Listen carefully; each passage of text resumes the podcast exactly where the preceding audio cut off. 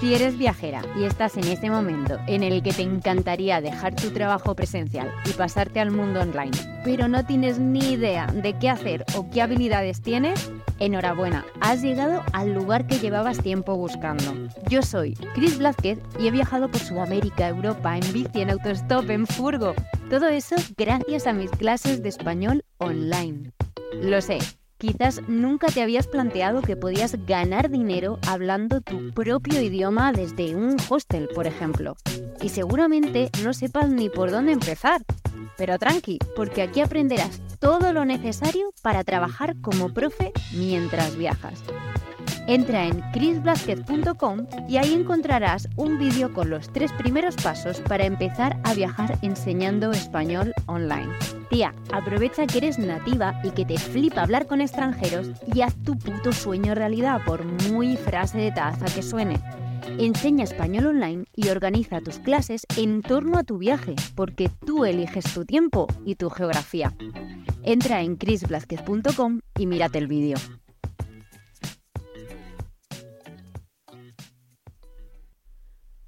Muy buenas chicas, bienvenidas a este podcast de Viajar enseñando español online.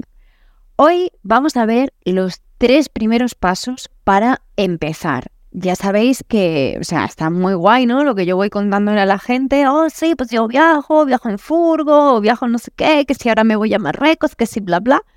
Pero la peña en realidad en su cabeza es como, sí, sí, muy guay, pero, pero ¿cómo lo hago yo, no? Entonces vamos a ir viéndolo poquito a poquito y vamos a ir desgranándolo eh, para que sea todo mucho más simple. Este audio en realidad lo quiero hacer un poquito más largo porque tenemos la versión reducida de menos de tres minutos en, en chrisblázquez.com. Ahí eh, que te aconsejo de todas maneras que, lo, que veas el vídeo, no por nada, eh, porque el, audio aquí lo voy a explicar un poquito mejor, más condensado, voy a poder explicarlo más Em, largo, sin, entre comillas, prisa, pero ahí vas a recibir la información de que vamos, que te la voy a ir explicando yo ahora, ¿no? Poco a poco. Pero bueno, vamos pasito a pasito. Vamos a ver. Tú quieres cambiar, ¿no? El trabajo presencial que tienes o dejar de trabajar por temporadas y eh, quieres ya pasarte al mundo online. Llego yo que te digo, mira nena, eh, aprovecha que sabes hablar español, que el español es un idioma que quiere hablar todo el mundo, perdón, que quiere aprender todo el mundo, porque además es un idioma que, que se aprende mucho por gusto, ¿no? No tanto por necesidad como, entre comillas, el inglés. Eh, y, y, gana dinero de esa manera para poder viajar, ¿no? Al final ahí tú vas a ser dueña de tu tiempo y de tu geografía, en el sentido de que yo por lo menos eh, cuando trabajaba de camarera, pues mm, a mí me decían a las 8 y yo tenía que estar a las 8, aunque llegaba a las 8 y 5, ¿vale? Pero yo entraba a trabajar a las 8 y 5, ¿sabes? Y salía a las 2, 3 de la mañana y a veces me pagaban 30 euros por todas esas horas. O sea, quiere decir, aquí por lo menos tú vas a ser dueño de todo, o sea, de todo, de todo. Del horario que tú te pongas, del sitio donde vas a trabajar, porque hemos dicho que es online, entonces lo puedes hacer desde casa de tu abuela hasta, como he estado yo, pues en furgoneta por los Andes. Em, puedes hacer lo que, o sea, puedes poner el precio que tú quieras, ¿vale? Eh, todo lo eliges tú, tú vas a empezar a ser más dueña de tu tiempo. Pero claro, para eso tenemos que llegar, ¿no? Vamos poco a poco, vamos desgranándolo poquito a poquito. Venga, pues empezamos ya. Vamos a hablar eh, de cómo empezar, ¿no? Y la primera pregunta que te puede surgir es, oye, ¿necesito un certificado? Lo que sería súper lógico, ¿no? Es, es una pregunta muy lógica. ¿Necesito un certificado, un diploma para dar clase? O sea, ¿qué necesito, no? Bueno, pues para empezar, te voy a decir que no, no necesitas ni un diploma ni ningún certificado. ¿Te recomiendo que te formes? Por supuesto, sí, claro, siempre. A favor de la formación a tope. Yo me formo todos los años. O sea, no. Eh, siempre tengo cosas que aprender y, creo que es lo bonito, ¿no? De, las profes que se van formando y que no. Porque siempre tienes cosas que aprender nuevas, sobre todo con el tema de la tecnología también, que tampoco es que se necesite para empezar, ¿eh? Que hay gente y hay profes, y yo he sido estudiante de, de profes que compartían su pantalla, o sea, en plan libro escaneado, comparto mi pantalla y a chuparla. Y es maravilloso, ojo, o sea que no necesitas ser una super mega pro de la tecnología. Pero bueno, formarse es guay. ¿Quiere decir eso que para empezar necesitas un certificado un diploma? No, yo empecé sin certificado y sin diploma. Cuando yo empecé en Francia a trabajar realmente como profesora de español, incluso, ojo y cuidado lo que voy a decir, yo trabajaba para una empresa eh, que cobraba, mira, juraría que eran 15 euros la hora, pero como estaba dada de alta de autónoma en Francia, pues yo vivía allí, pues me quitaban, no sé, la verdad es que muy poco, porque ahora que lo pienso, el primer año no se pagaba prácticamente nada o algo así. Em, y luego cuando yo empecé a ofrecer mis servicios por mi lado, yo puse las clases a 25 euros. Hostia, y había quien me las pagaba, ¿eh? Y yo no tenía certificado ninguno. Yo tenía dos estudiantes. Eh, y había quien, quien me las pagaba. Entonces, ¿se necesita un certificado? No, para empezar, no. ¿Te recomiendo que te formes? Sí, por supuesto que sí. Yo lo que hice después de, empezar a dar clases en, Francia fue, que además fue como yo descubrí eh, que las clases online funcionaban, em, yo viajé a España Em, porque teníamos que votar, no me acuerdo qué votación. Uh, eh, esto fue 2019. Entonces fue el año este en el que hubo que votar un, un montón. Creo que fue el año este de la. Eh, ¿Sabéis? Como. Ay, que no me sale la palabra. Pero bueno, que, teníamos que votar un montón de veces, que Rajoy estaba un año más en el. ¿sabes? Ay, que no me sale la palabra, presidente. Bueno, no me sale, da igual.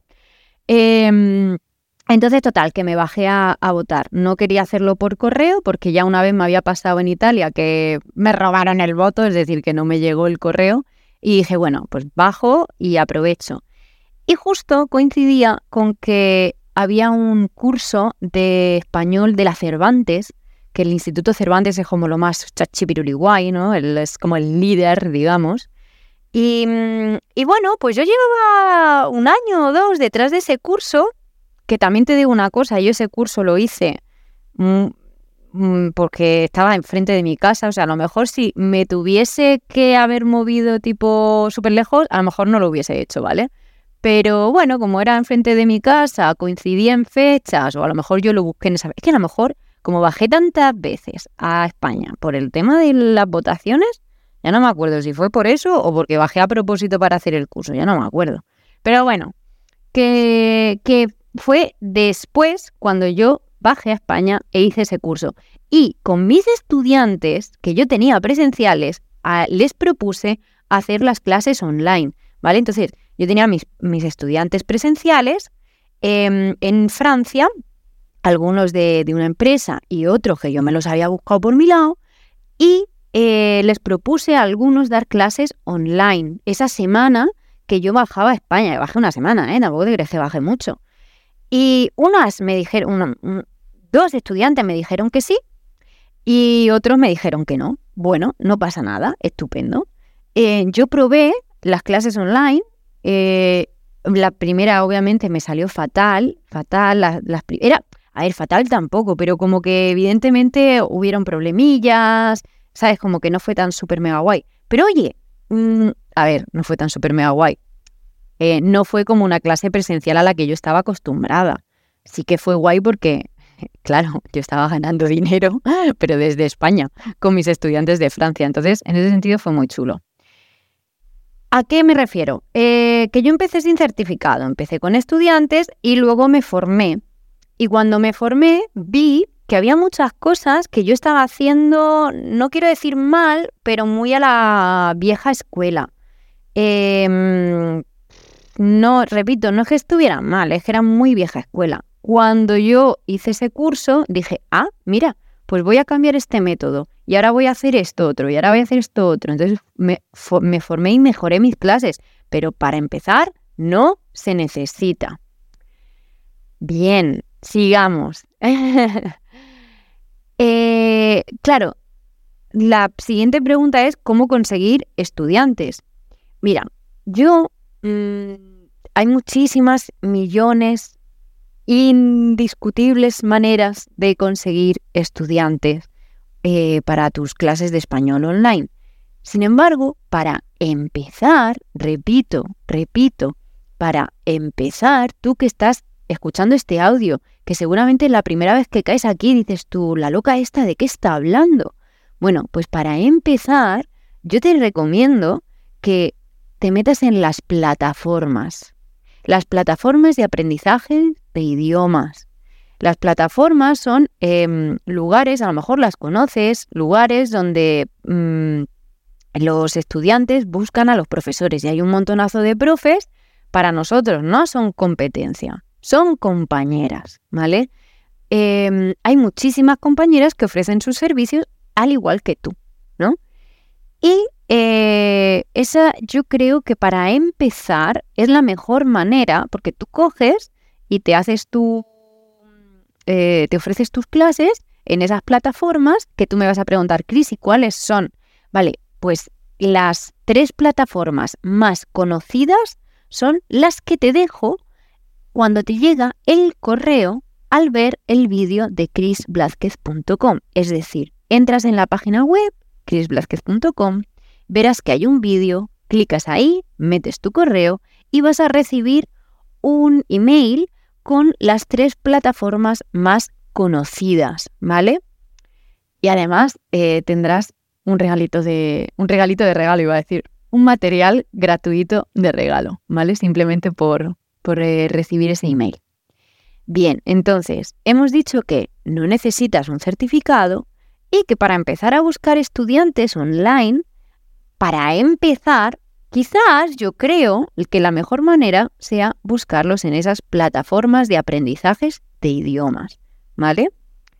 Claro, cuando tú entras ah, al principio, te van a pedir, en términos generales, te van a pedir un vídeo de presentación.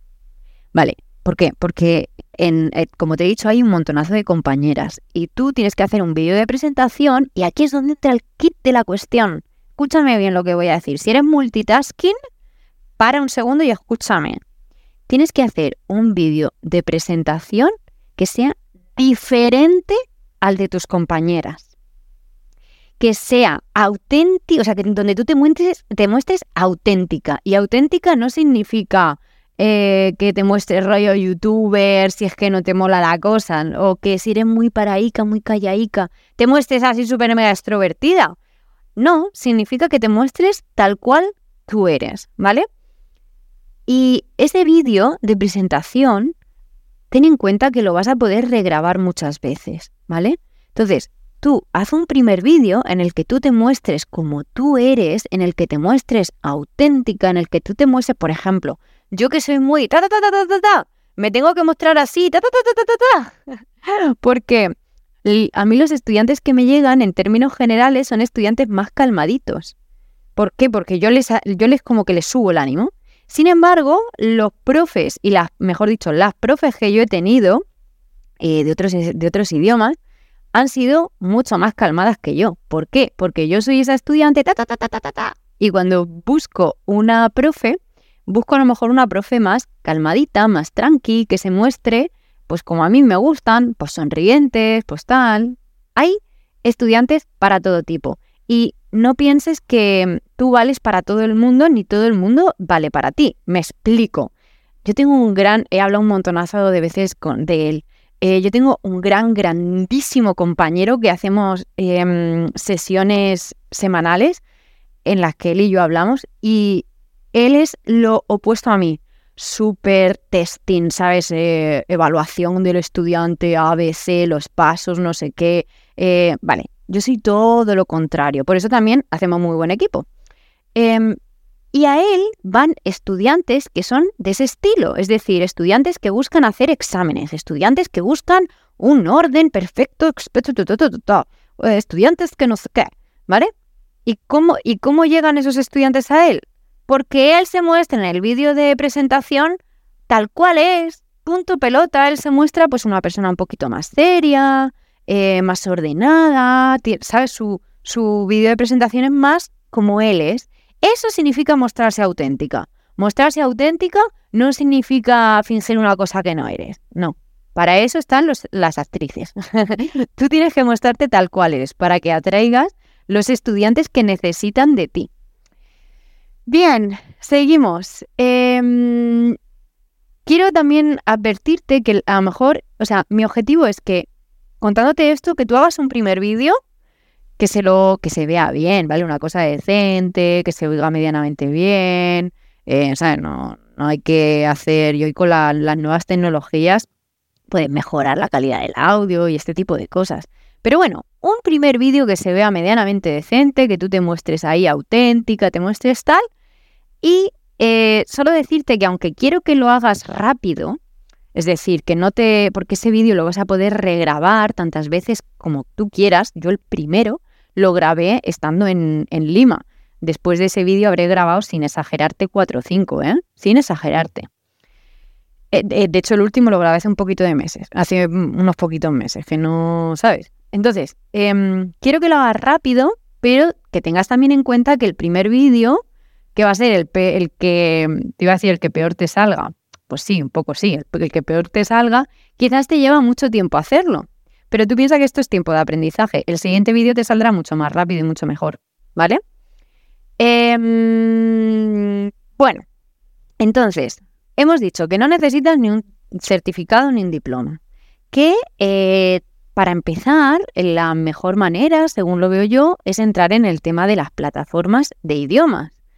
Y eh, vas a hacer tu vídeo de presentación. Una vez que hayas hecho tu vídeo de presentación, ya que sepas que lo vas a poder regrabar en el futuro, etcétera, etcétera, vas a empezar a ofrecerte a dar clases. Aquí es donde te va a venir todo el síndrome de la impostora, te va a venir todo este tema. Bueno, no pasa nada, es súper normal, ¿vale? Tú tranqui, todo tranqui. todo tranqui, eso lo se lo enseñé hace poco a un estudiante. Y, me lo dice un montón. Digo, ¿qué tal? Dice, nada, Cristo, tranqui. y es muy gracioso. Bueno, entonces, em, claro, tú es cuando te vas a poner a dar clase. Bueno, y ahí es donde te va a entrar el síndrome y tú vas a decir, ay, ay, ay, me, me agobio. Bueno, pues escúchame, si, por ejemplo, ahora te agobias porque no controlas muy bien la gramática, ahora veremos cómo, entre comillas, solucionar ese problema, si es que se le puede llamar un problema, Empieza ofreciéndote como profesora de conversación. Y si la palabra profesora se te queda grande porque a lo mejor te agobia un poco porque te da tal, pues chica, no digas profesora, di acompañante de conversación o compañera de conversación, como tú quieras, ¿vale? Eso ya como a ti más, más, te, más te guste o más, más cómoda te sienta, ¿vale? Entonces, em, tú te ofreces como acompañante de conversación o compañera de conversación y a la par que tú estás dando sesiones, que ya no serían clases, serían sesiones de conversación, seguramente habrá estudiantes que te pregunten cosas de gramática. Súper normal. Oye, Cris, eh, perdón, imaginemos que te llamas María. Em, oye, María, ¿por qué se dice el problema y no la problema? Y quizás tú esa respuesta hoy no la tienes. Pues, ¿qué vas a hacer? Piénsalo, ¿qué, qué harías en ese momento? Pues, ¿Qué, harías? Pues decirle que no lo sabes. Si no lo sabe, no lo sabe. Pues, ¿qué vas a decir? ¿Te vas a inventar algo? Pues no, no deberías. Yo me he inventado cosas un montón y luego, pues claro, he dicho, ¿por qué me inventas esas cosas? ahora no lo hago, evidentemente. De hecho, ahora mi pregunta es como, o sea, cuando me preguntan algo que no sé, es como, hostia, pues no lo sé, tío, qué buena pregunta. Eh, vamos a buscarlo por, por Google. O si es algo muy largo, tipo, por ejemplo, me acuerdo de un estudiante que hará como un año o algo así me preguntó la diferencia entre medio, media y mitad. Y me quedé en plan, acho, tío, no tengo ni idea. O sea, pero ni idea. Y ahora a mí estábamos como que terminábamos la clase, no me acuerdo ya. Pero bueno, fue como, tío, no tengo ni idea. Pero no te preocupes, yo me lo voy a preparar en clase, o sea, perdón, me lo voy a preparar fuera y la próxima clase eh, hacemos un ejercicio de estos, ¿vale? ¿Y sabéis lo que pasó? Nada. Fin del drama, tía. Nada, nada. O sea, no pasa nada, tía. No pasa nada. No pasa nada. Entonces, tú, mientras estás dando tus clases de conversación y te van haciendo preguntas y tal, pues tú qué vas a hacer? Tranquilamente vas a ir formándote a la par. Vas a ir estudiando gramática. Primero porque te harán preguntas que te harán formarte y segundo porque tú vas a ir aprendiendo gramática. Ahora, me puedes preguntar, eh, vale, Cris, todo muy guay, pero ¿y de qué coño hablo yo con mi estudiante? Bueno, pues en ese mismo vídeo que te decía, que está en la página chrisblasquez.com, cuando tú pones el correo electrónico, en el mismo email recibes las tres plataformas, una manera para conseguir un material gratuito y una lista de más de 100 preguntas para que no te quedes eh, eh, con la conversación en el aire, ¿vale? De todas maneras, si tú estás aquí, eh, porque ya os voy conociendo un, poquito, si tú estás aquí es porque a ti te gusta mucho hablar con, personas extranjeras. Entonces, em, yo sé perfectamente que, al final, en general, no, no, tenéis ese tipo de problemas. Pero bueno, a lo mejor a mí me ha pasado, ¿eh? También. Me sigue pasando que de vez en cuando la conversación cae un poco pues yo cojo, tiro de alguna pregunta y se retoma la conversación más a gusto que un arbusto. ¿eh? Entonces, eh, como te decía, entrando en chrisblazquez.com, pones ahí tu correo y ahí recibes las plataformas, el material gratuito y la lista de más de 100 preguntas. Vale, ahora sí, conforme tú vas dando clases de conversación, vas a ir estudiando la gramática. Pero claro, te va a surgir una duda. ¿dónde pijo encuentro yo la gramática? Bueno, pues no te preocupes, porque hay un millón de libros por internet. Hay un millón de recursos. Claro, me vas a decir, ya, pero ¿cuál, no? Em, tan simple como estamos en el podcast para empezar a viajar enseñando español online.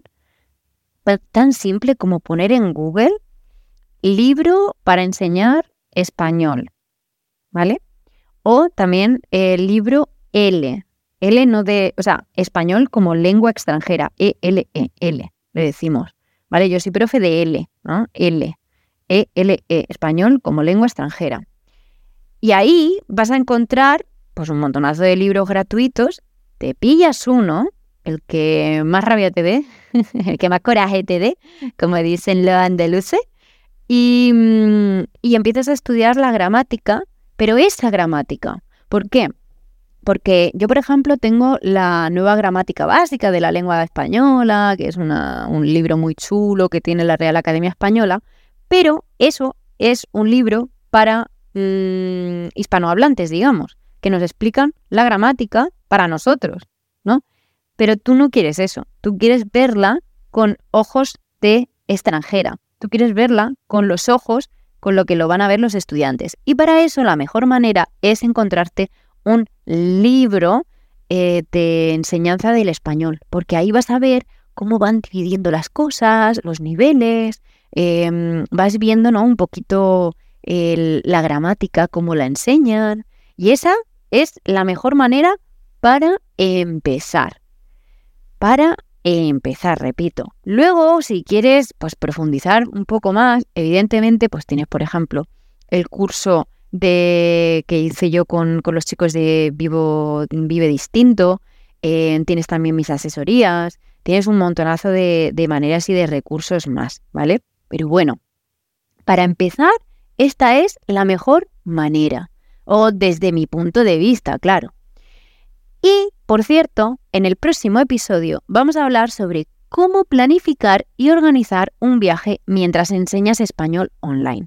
Porque esto, este, este podcast no va de el solo enseñanza del español. Está guay, sí, ese, te voy a dar toda la guía, todo lo que tú necesitas. Pero el objetivo, al final, es que viajes. O sea, si estás aquí, no es porque, bueno, a lo mejor sí, oye, que dices tú, ay, es que a mí mi sueño es ser profesora de español. Buah, pues a tope con la cope.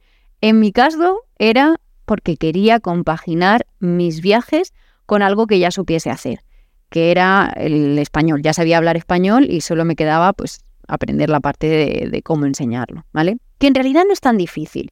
De verdad, yo entiendo que mm, la gente piense que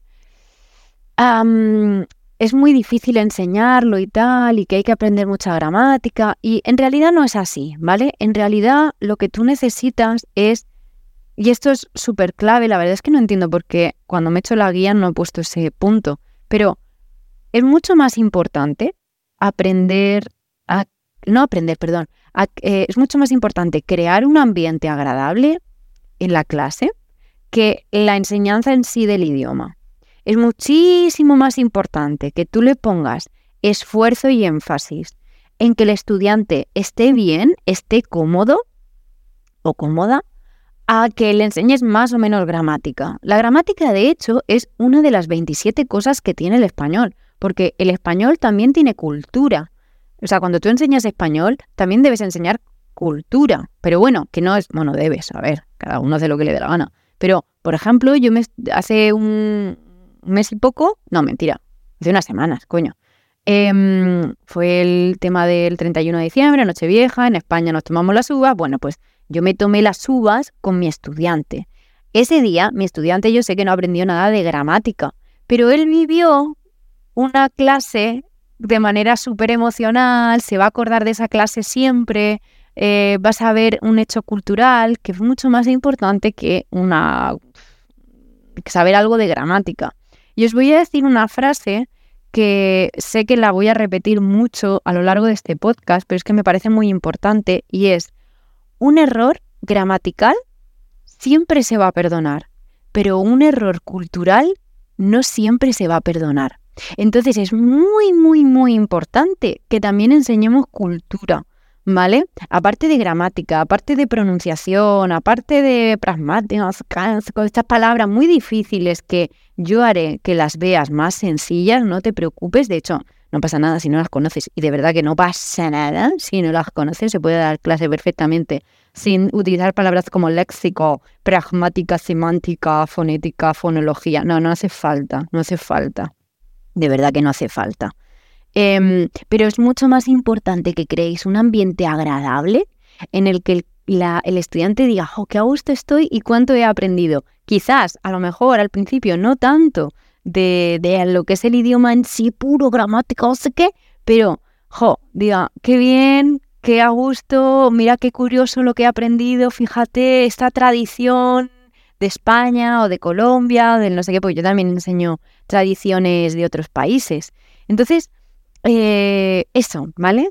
Quiero que eh, os quedéis con, con esto, que no se necesita un certificado, un diploma para empezar, que creo que las mejores, la mejor manera para empezar en este mundillo es meterte en las plataformas, hacerte un vídeo de presentación sencillo en el que te muestres súper auténtica y ofrecerte como profesora o como acompañante de conversación mientras vas estudiando la gramática por tu lado, ¿vale?